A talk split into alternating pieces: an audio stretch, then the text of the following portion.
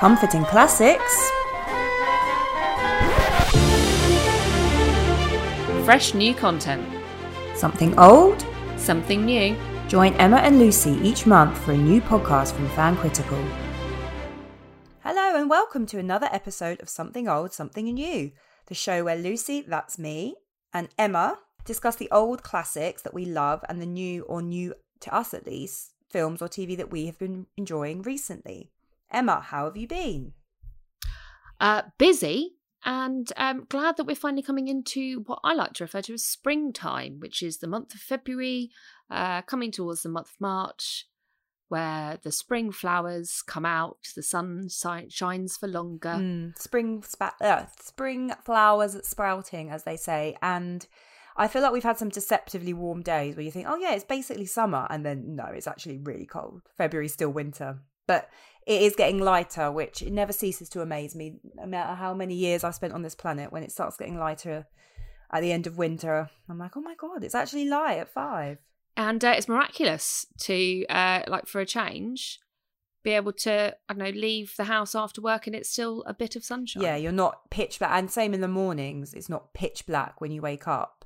Um, so yeah, pretty nice. So we're all looking forward to what spring slash summer brings. Um, I'm going to come to you first regarding our topics for today. So if you could tell me your something old, please, Emma. So my something old this month uh, is a favourite that I believe, and I, I like to think, Lucy, you will agree, uh, is a is sort of late eighties, early nineties classic. Oh yeah, that's a that's a good Uh, time for film and TV. Well, actually, Indeed. TV, more film. So this, is a film that has uh, undercover cops from the FBI. Ooh, ooh. It has waves. It has surfers. Oh, it has yes. drugs. It has bikers. It has Keanu Reeves, Ugh. and it has Patrick Swayze. It is the classic Point Break. Absolutely love it. So the other night, Joe and I were sat, and it, Joe has watched. I will say probably every movie that's ever been released ever. Yes, we've heard this Um, before about get him on the pod. Yeah, to be fair, he should be doing this You instead of me. charlatan, get him involved. Indeed, what a hack I am. um, and I, I said, "Do you know what I fancy? I fancy a classic action flick, but something you know with a bit of substance. Uh, and by substance, I mean you know beautifully attractive floppy-haired men. Just surfing, Um, just you know, it's crime, but with surfers. Like, why hasn't that been done before or since? We don't talk about the remake. No, we will never talk about the remake ever, ever, ever. And Joe said, "Oh, what about uh, what about something with Keanu?" Always. And I went, "Oh, you can't go wrong. What are you thinking? Bill, Bill and Ted, Constantine?" He went, "No. What about Point Break?" And I thought, it's an excellent choice. Actually, that is an excellent It choice. is. And you forget actually what a bloody fantastic storyline it is. I mean, there's everything in this. There's skydiving, there's drug raids, there's murder, there's shootouts, there's motorbikes, there's people being beaten up because they're surfing in the wrong place. There's presidential masks worn by robbers. There's bank robbery, actual like full on bank robbery. There's a, an escape in a plane. There's parachuting. Keanu fires his gun up in the air and goes, ah, to quote Hot There's a Fuzz. hos- hostage situation. Yeah, it is very, I mean, It's got everything. you can watch that film and I think, yeah, as I said, like Hot Fuzz obviously makes reference to it, but a lot of the uh, tropes that we see in action films since then have kind of come from that. And I think the central relationship slash friendship slash um, antagonism between Patrick, I was going to say Patrick Kilty, no, Patrick Swayze and uh, Keanu is really interesting and something that does get revisited in other films. You know, the the hunter versus the hunted, but I think this does it re- in a really interesting and fresh way. Yeah, it does. And actually, I think the chemistry between Keanu and Swayze is my favourite part of the film. That Mm. is the love story of Point Break it really is for me. Um, so yeah, a couple of things that are my favourite things about this film. Um, one is when Keanu first first like surfing lesson, and he is so fucking shit. It's a hard um, sport. I could not surf. You have to have upper body strength for one, so that rules me out. Core, And I don't have a core core. What rules is me out. Apple core maybe, but nothing more. have to be able to stand up straight. Yeah, I struggle just No, on I'm dry not very good at land, let alone on a board on water. It's very hard. Um, and there's a bit where she's yelling at him, uh, both legs up at the same time, and then she's going, "You've got it," and he's still got one knee down. oh, Um, but my my second favorite bit is the kind of what you'd almost now call, I suppose, a post credit scene, where obviously he's left the bureau, and then all of a sudden Oh, you realise yeah. where he is, and he's made it to that beach in Australia for the fifty year storm, and there he is, there's Swayze in a poncho, yeah. like just some random country esque poncho, uh, and he, and Keanu eventually relents and he lets him go and surf that last wave, which of course he's never coming back from because sometimes you ride the wave so hard you die. yeah, that is the message of this film, I think. If anything, it's a cautionary tale. They are adrenaline junkies, aren't they? The criminals. Yeah. So not only are they criminals, they're adrenaline junkies. They love skydiving and just extreme Yeah. sports. Very unusual. What I think it's quite fascinating, actually, the film in the respect that, like, the relationship between Keanu and, and Swayze, that no matter how bad it gets, they still really have this, like, mutual affection and respect for each other. Mm. There's a real, like, something beyond a friendship has been formed there, hasn't it? Where I think Keanu this- wants to join secretly, but he's too much of I a think he 100% he's does. a goody two shoes. He's too much of a goody two shoes to actually break the law. But I think he loves the camaraderie and the kind of brotherhood and the excitement of it all as well. Well, you think about when they basically kidnap him, make him jump out of a plane. He doesn't. He's not quite sure if he believes his parachute is, Yeah. you know, safe. Well, I don't think we, we don't them believe it, do we? We don't know. We're like, No. you're going to kill him because he's a Even- Fed. Even when you rewatch it, there's still that little bit of fear where you think, has he got a chute in that bag? But that, but then it, it becomes all of them in this group flying and floating through the air, free falling from a plane, holding hands, and just really reveling in the thrill and the rush of you know being so alive yet so close to death. Where you Mm. really that's that's how you understand the relationship between all of them, and I just think it's excellent. That's a lovely. It's, really it's an amazingly well shot scene. The scene you're talking about, the skydiving. Again, for an action film, um, I think it's quite unusual to have something like that because of the beauty of it. It's like balletic, the way they float through the sky, fall through the sky. I guess you'd say, falling with style, fall rapidly towards their own death. certain death. Yeah, almost certain death. Well, I mean, one, likely- one of them does die, don't don't they? In that skydive, Uh, or gets shot. Something happens. no, so towards the end, where we're going to rescue Keanu's new love, who did lose her parents in a car accident, unlike the liar that is Keanu, the uh, FBI agent. Yeah. Um, when so one of the guys gets shot, um, and then he's thrown out of the plane with all the money in a bag, and you know he's alive when he gets thrown out and pulls the parachute, and then he's dead by the time he hits the ground. Obviously, because he's been shot. Yes, that's it. I knew robbery. that there was a parachuting death, even if it's not caused by the parachuting. anything filmed before say like i don't know 98 99 that's an action film still has a bit of heart to it And usually not, CGI. So you've got stunts, that, yeah. which I think really helps. actual stunts yeah, and does really help and they have these big stars. I'm not sure how big stars they were at the time, to be fair, but they they have these charismatic stars in them, which I just think action films now. I just you just couldn't really probably pay me to watch one unless Dwayne the Rock No, Johnson's in all- one. But these old ones, the Oh, '90s yeah. ones, yeah, we went through a real phase of like the Fugitive and just all the kind of Harrison Ford ones. Mm. Um, in the line of fire, all of that. It's just they're just different cheddar, really. They're just different to what's around now. absolutely they are and they age so well They Like do. They cheddar. do. Yeah. Just bring it back Uh, to cheese. has- every time always. Uh, but and actually you know cheese is a good point because a lot of people say that the 80s and 90s like classic action films are cheesy. I don't think they are. I think they're beautiful. Yeah, I think I they've, they've got a heart. They've got a story. Yeah, and they're like, I mean, this is sort of a serious film, but it obviously has the fun elements with the extreme sports. But it it takes a story, it pays the story respect, and it takes it seriously without it being like po faced. And you also, I think, you really feel the kind of gut wrenching revelation that the people who he, I think Keanu now sees as as family, really, they've opened up this whole new world to him. Um, it, when he realizes that they're the people he's supposed to be trying to bring down, Mm. and that you know the the absolute like tear between the right thing to do and what his heart wants him to do is just like you really feel it. I genuinely think you do. I, I, I think it's an excellent, excellent piece of film. And has Keanu ever looked better? Oh my! Has anyone looked better in film? He looks so good. Don't want. I don't want to. Uh, what's the word? My brain is a sieve. and I haven't had much sleep, and I'm a bit hungover. Yeah, Monday. Um, objectify him. Don't and, objectify uh, him, but he's just beautiful to look at on screen. He is he is always beautiful, but I will say I think this is Swayze's hottest role. I don't like his hair. I don't like his hair. You don't. I don't like his hair. Much at the hair, to be honest. I was looking a lot at the neck down. God bless him and rest him. Patrick Swayze doesn't really do anything for me. Even as Johnny Castle, like I get it, but I I'm not like Really? yeah, I'm just not attracted to him at all. I think he's charismatic and I enjoy his screen presence, but I'm not. I don't know, not for me. Maybe it's the character. Maybe it's the But the, character as how can you get I, past know, the hair? The hair's really bad.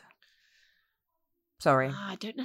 Well, no. I mean, you know, this is why we'll never fight over men, Lucy. Yeah, I'm more. I mean, normally blonde is very much my wheelhouse, but yeah, no, I'm not Patrick Swayze. But there you go. rest in Listeners, peace. Listeners, you've learned something new. Swayze blonde surfer dude hair is not. Not like that. Reese's Not. It's almost like a bowl cut. Like the fringe is too short. I just don't like it. Um, but that's that's me. You know, each to his own. Indeed. different strokes indeed. for different Um, folks. Um, what? So I highly recommend if you need a uh, a little kind of throwback, then then that's your watch. where Lucy, did you watch it? month. I mean, I actually uh, do you remember way back when in early lockdown when we all thought it was actually we're doing something good, like stay home, save the NHS. Um, I was still pregnant as well. Um, we watched it, and we yeah, I don't think Aaron had seen it, so we watched it and we enjoyed it. I believe it's on the Netflix. Okay, good. So listeners out there, if you're in the UK, you can get it on the UK Netflix. How many On the UK Netflix. blueberries would you give it? Do we usually blueberry? Because I feel like we should. I feel like we should. We're going to blueberry today. Why not? Let's, share some love. Hmm. Uh, I, I, this is a solid four bloob. Yes, I would agree with that. It's not a five. It has its faults. Uh, The hair mainly. bloob- The haircut is Mm. actually minus a bloob. I think Keanu's hair's worse than Swayze's. Let's be honest. He's got a floppy '90s boy band Yes, the haircut. the dream, the dream hair. Ah, the nineties. Mm. Um, yeah, solid four blue. I think you know it's an excellent rewatch. You can watch it again and again if you've never seen it and you are into this sort of genre. I mean, it does literally have everything. Um, I'm pretty sure at one point they even smoked peyote. So yes, I think know, they do at the beach. Bit of bit of nineties drug culture in there for you as well. So there's some American football.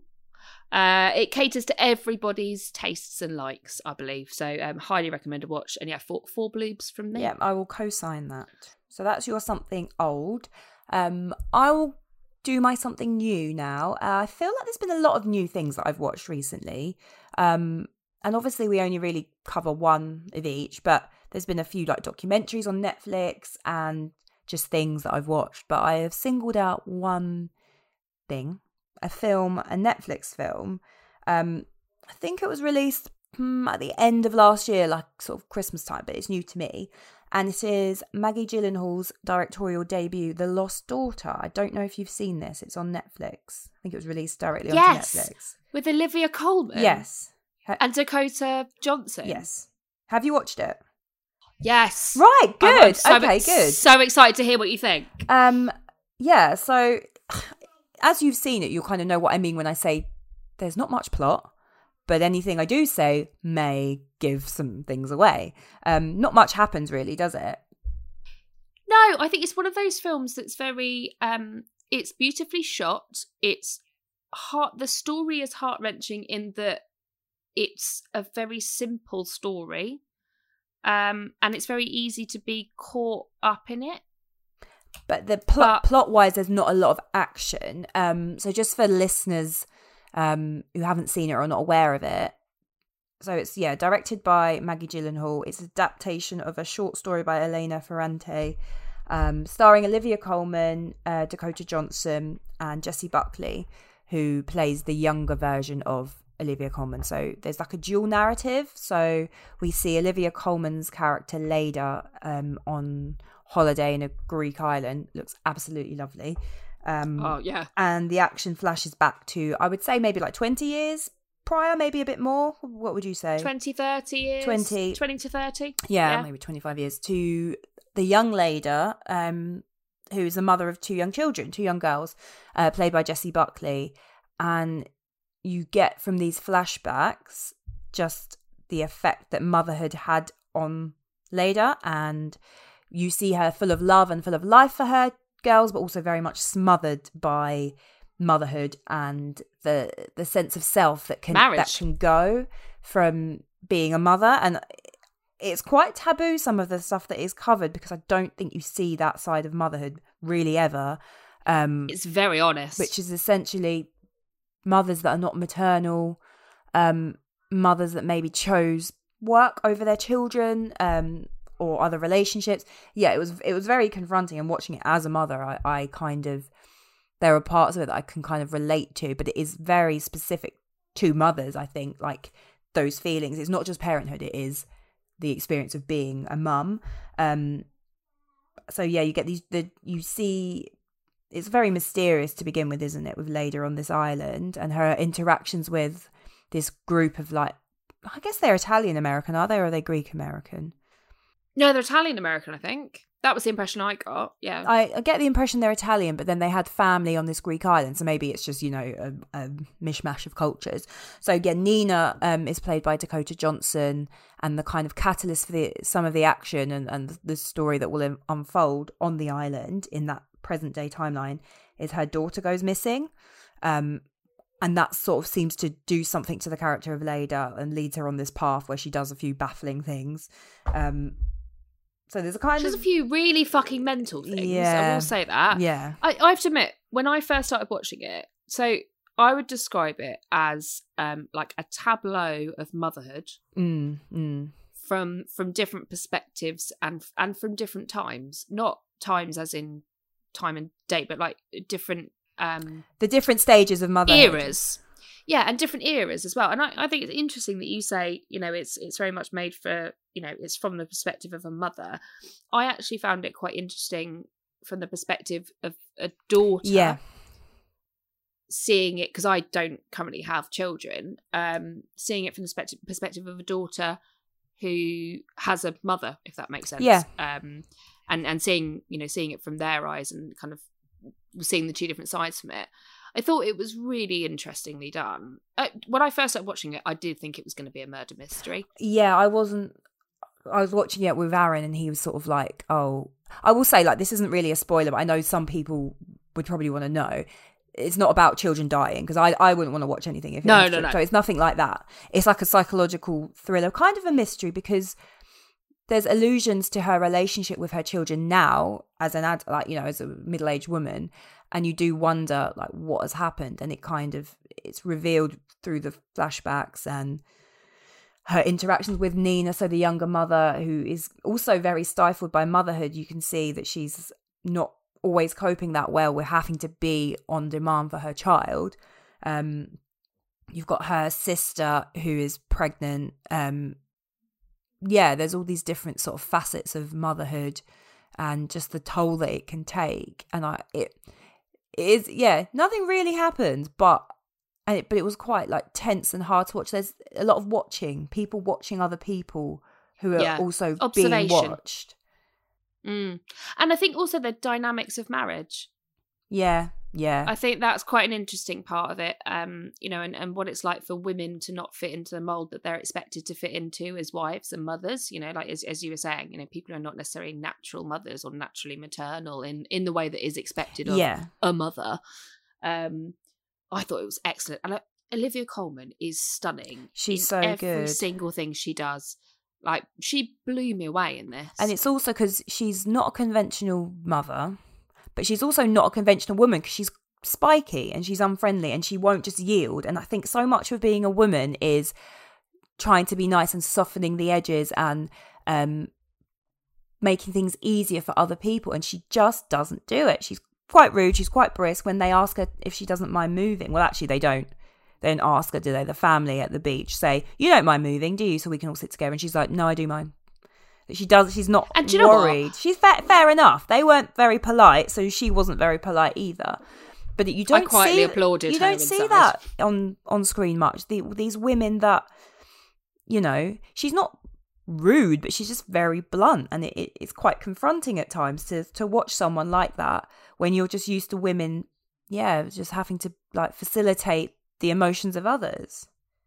Well, she's not a stereotypical subservient woman, and actually, and that's that's portrayed in some of the flashbacks, but also in you know her her job. She's a lecturer. Mm. She's she's an academic. Yeah. and she was she was a budding female academic in a time where that wasn't really okay. Yeah, like really a scholar of Um, language. Like, incredible linguistic scholar, Mm. and actually for me fascinating. I love linguistics, and I think um, it was very interesting. But also then to see kind of the flip side of that of, of her when she was ever so slightly unhinged in this. yes. and not not in a kind of psychotic way, but more um, eh, just emotionally unhinged. It seemed like she was having an episode, though. What, what some of the things she does and then doesn't do, you think, why are you like you? You've lost your mind a bit to to do this and then to not even try and hide it. So here's a question for you, Lucy. What did you think of the ending of this film? Oh, I don't want to spoil anything. Without spoiling it, oh, okay, I'll describe my feelings towards it. Um, is that it was ambiguous. It's an ambiguous ending, and I think you can think. I'm sure there's more than two, but um, oh, I don't know how to. I, I don't really know what to say without spoiling. no, it's difficult. I'll just do a little spoiler. This is a spoiler warning, so I'm going to kind of. It's not going to give away the ending, but it's going to give away the, the potentials for the ending. So if you think, no, I want to watch this, I don't want to know, skip ahead like 30 seconds. Okay? Warning. Warning done. Um, I think she's dead.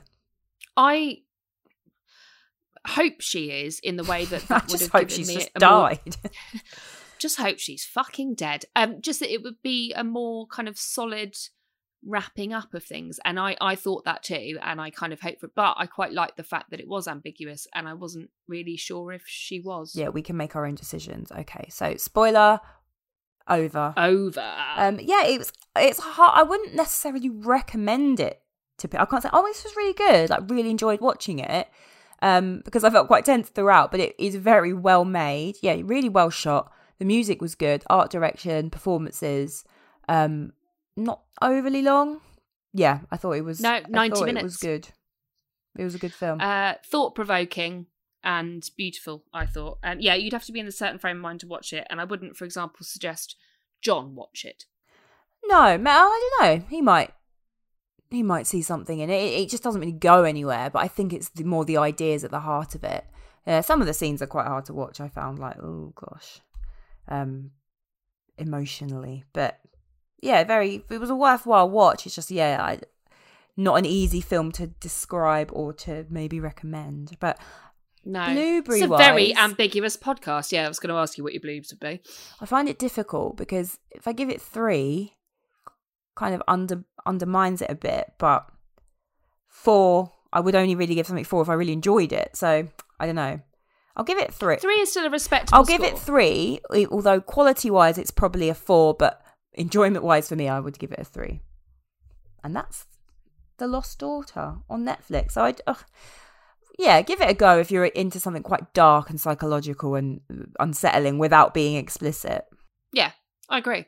Oh, wicked choice, Lise. I'm, I'm And really so glad that you've watched it as well because it's good to actually talk about it and not try and explain it to someone when you can't really give anything away. Yeah, I have further thoughts to share with you offline um, about things that may also be spoilers, and I apologise to listeners that you may also be able to hear my cat purring next to me now. Oh, uh, little in a very bonus. strange tone.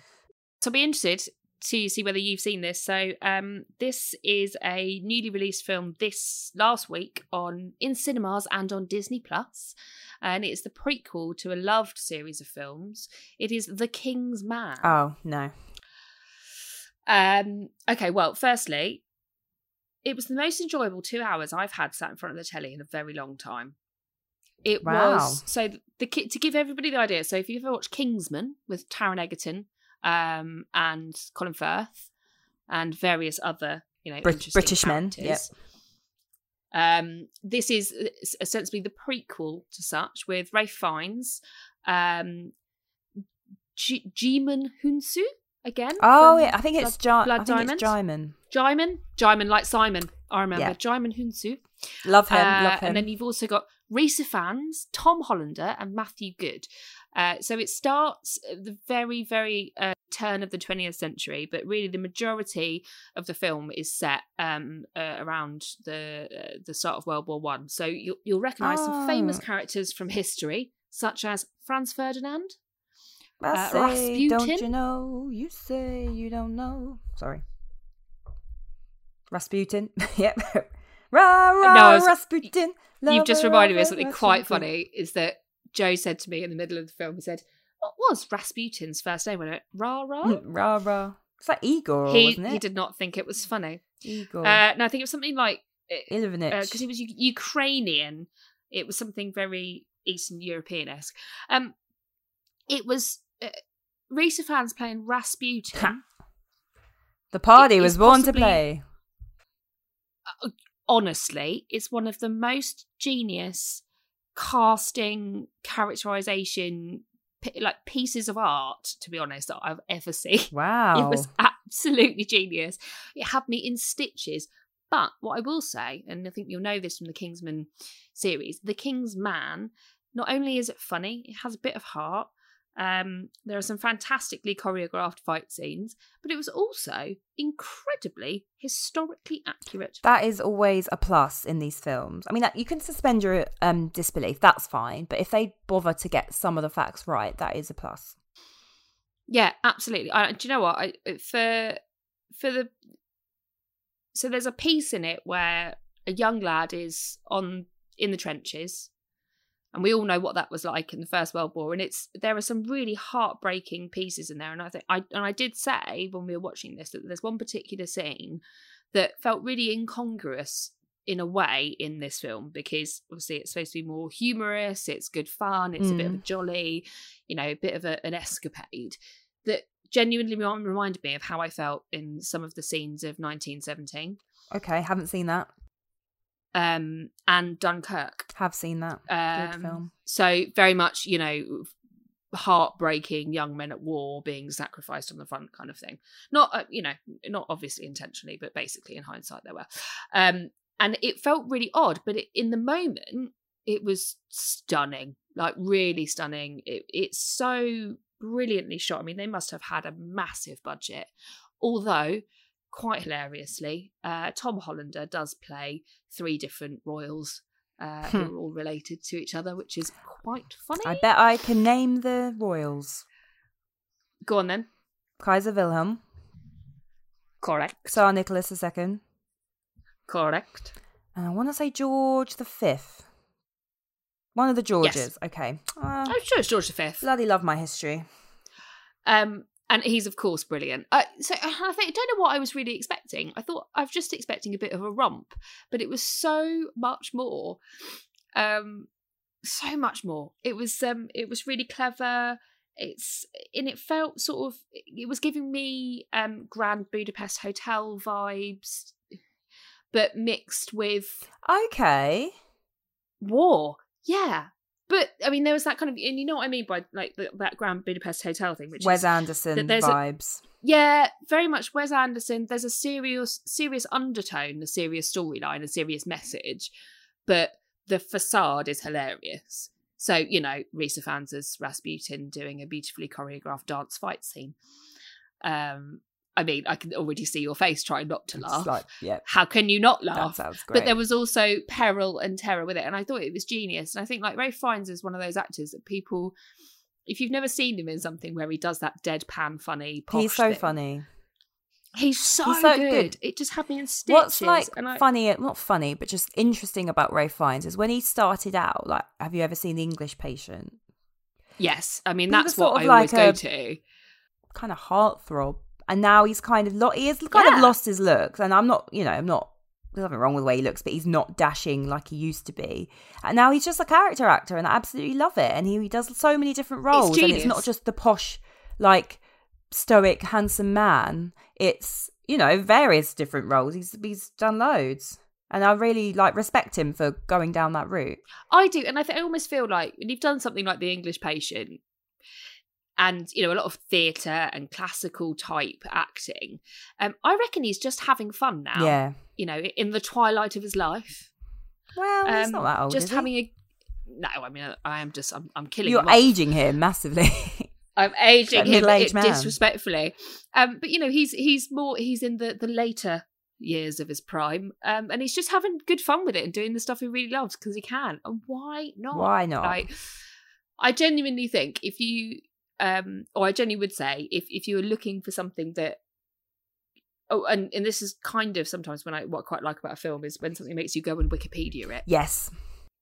You know, please tell me the history of you know Franz Ferdinand's wife. Where does she come from? Have to do that. um, you know, the assassination, what what kicked off World War World War One, what then happened after that, um, you know, Rasputin's history and all that kind of stuff. And actually, that a film that makes me still think about it and want to talk about it after I've watched it, and also proper belly laugh. That I mean, that's that's got to be a great piece of cinema, right? Sounds great. I mean, I didn't really like the first Kingsman. Found it a bit naff and a bit misogynistic at times. Um, so if I didn't like that, would I like this? Yeah, I think you would because actually, I don't think you need to have watched Kingsman one or two to watch The King's Man. I mean, it would it would give you more joy to get to the end of it and be spoiler warning. They form the Kingsman. Okay, that's a given. That's Um, a given. That is the point of the film. Um, but I don't actually think that you need to have watched Kingsman to enjoy it. I think you could kind of It's like a standalone as a- piece. yeah, Okay, good. it's it's a sequel, a prequel that doesn't rely on Any prior knowledge? No, I, I think you could still enjoy it if you haven't seen them. And um, I think I'd give this another solid four blues. Okay, great. Is it directed by the same guy? Is it Matthew Vaughn who did those ones? Yeah, yeah, same guy. Okay. Because it's all based around um, graphic novels, isn't it? I don't know. I don't really have much interest in the Kingsman films, but I learned that from the credits, Lucy. okay. Well, I maybe I will give that a go. Sunday afternoon movie. Yeah, okay. Now we come to my something old. Um, so I'm. Do we go- now, We do. I'm going to talk about a film that I always think that I love, and whenever I watch it, I'm like, this is weird. This is tonally all over the place, and they've they've started making this film with one idea, and halfway through they've just gone, no, we're just going to make it something completely different. But I still love it because I think I'm just in love with Nicole Kidman in it. So the film is 1998 film Practical Magic, which I always used to watch around Halloween. Ah! Um, but watched it more recently. It's just not that good a film. It's just I forget every time. Um, it's so shit. it's so how- strange. Like it starts off like kind of a romantic comedy. They have these weird musical interludes. Then it goes quite dark horror. It does not Yeah. know what it wants to be, but we talk about, you know, I said earlier, like, has anyone looked better on film than Keanu in Point Break? Man, Nicole Kidman would like a word because in this film, I'm just obsessed with her hair. She is peak her Nicole face. She's just so stunning. And this is uh, opposite Sandra Bullock, who is also the hair, the skin, the face Yeah. beyond stunning. And together, they're just, you just don't get that anymore. Like these mega stars acting Oh. against each other, like they're sisters in it. Um, No. And the aunts, I think it's Stockard Channing and Diane Weiss, who are like the witchy aunt and the scenery, like it's just stunning, and all of that is great. And it kind of starts off quite light-hearted, and then so yeah, they're basically witches living in. I don't know, but it's really nice. I guess it's like around Small town America. Massachusetts somewhere on the coast, and um, Nicole Kidman's character kind of leaves and falls in with a bad dude, Goran Visnjic, um, and Oh yeah, it is, isn't it? yeah, from ER and other things, um, and it just the tone is just all over the place. I watched it with Aaron the first time, and he was like, "Is this supposed to be a romantic comedy?" I was like, "Yeah." I, I always forget that it's actually like very strange, and it does not know what it wants to do. But I wish it had been either like, you know, like Hocus Pocus. Like I know that is quite childish, but I love it. Or The Craft, which is also is much more like grown up. But it's kind of this weird in between. Like you never really see them being witches. It's. a, Do you know what, Lucy? That's an amazing, amazing something old. Because funny enough, I saw something yesterday that cropped up on one of the social medias, um, talking about how like amazing Sandra Bullock and Nicole Kidman look. Ah, they in that are. Film. And I have such a fondness for practical magic. You just think you love But you it, are- but it's not a good film. but you are totally right. It's tonally mental. Would you like to have a guess of what percentage it's got on Rotten Tomatoes? Because I did check this earlier. Oh, audience or critics? Mm, I don't know. Audience, let's say. Oh, let me let me actually just check. But um, I I reckon that it's got a high audience score of about seventy six okay, and a critic score of twelve.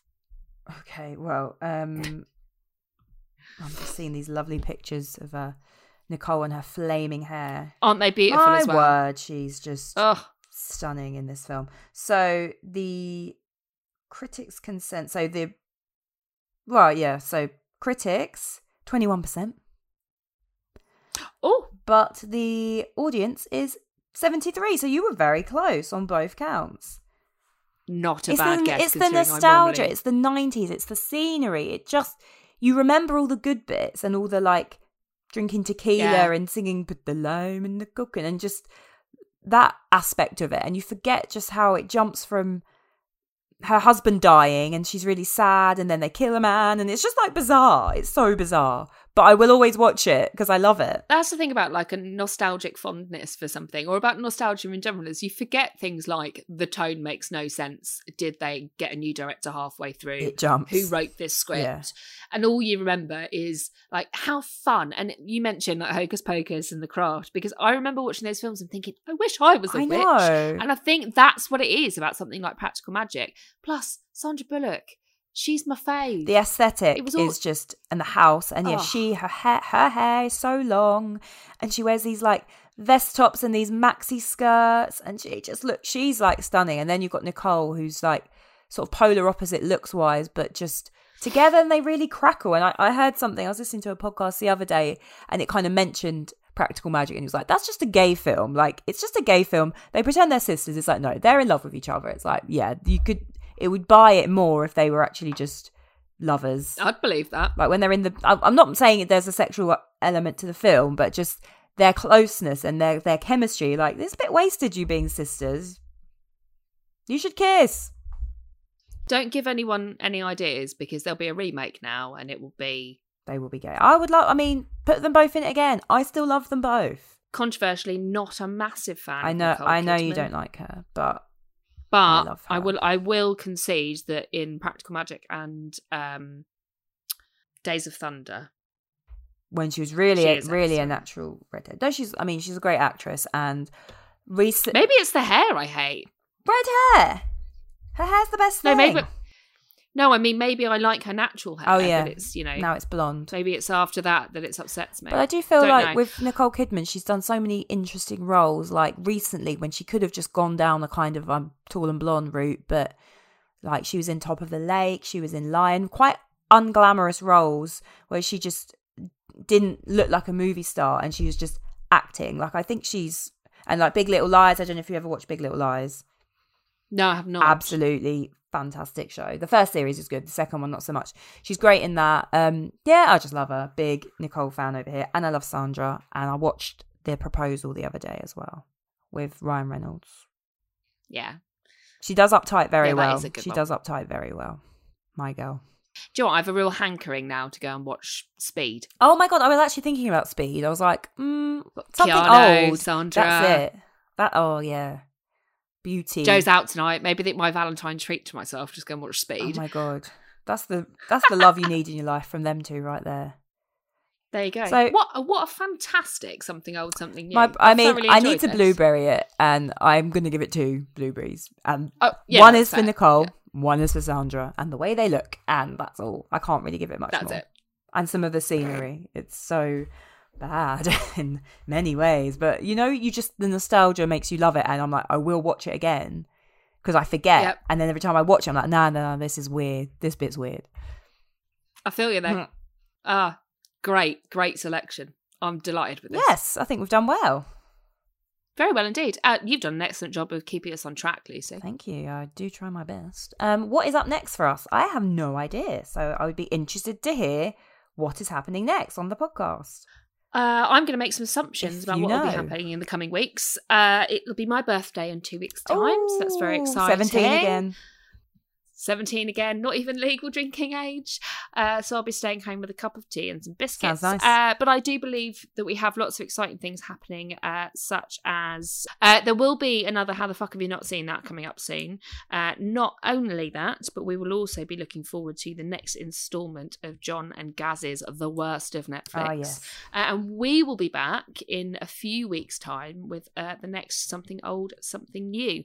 I do believe that we've got quite a few exciting exciting event movies coming up. So, just as another something new, if you haven't seen it, go check out the Super Bowl full trailer for Doctor Strange: at The Multiverse Yes, of Madness. they were talking about this at work. I haven't watched it, and I haven't even watched the Lord of the Rings trailer yet. I don't know what's wrong with me with trailers. I go a bit funny. Sometimes I get a bit anxious about it. I don't. I don't seek them out. Yeah, me neither. Um, but but these are these are all big event things that- that we will be covering um, as they come onto the big and little screens uh, in and around us. So so that's roughly what I believe is coming up next. As I tell you with my practically magic crystal ball.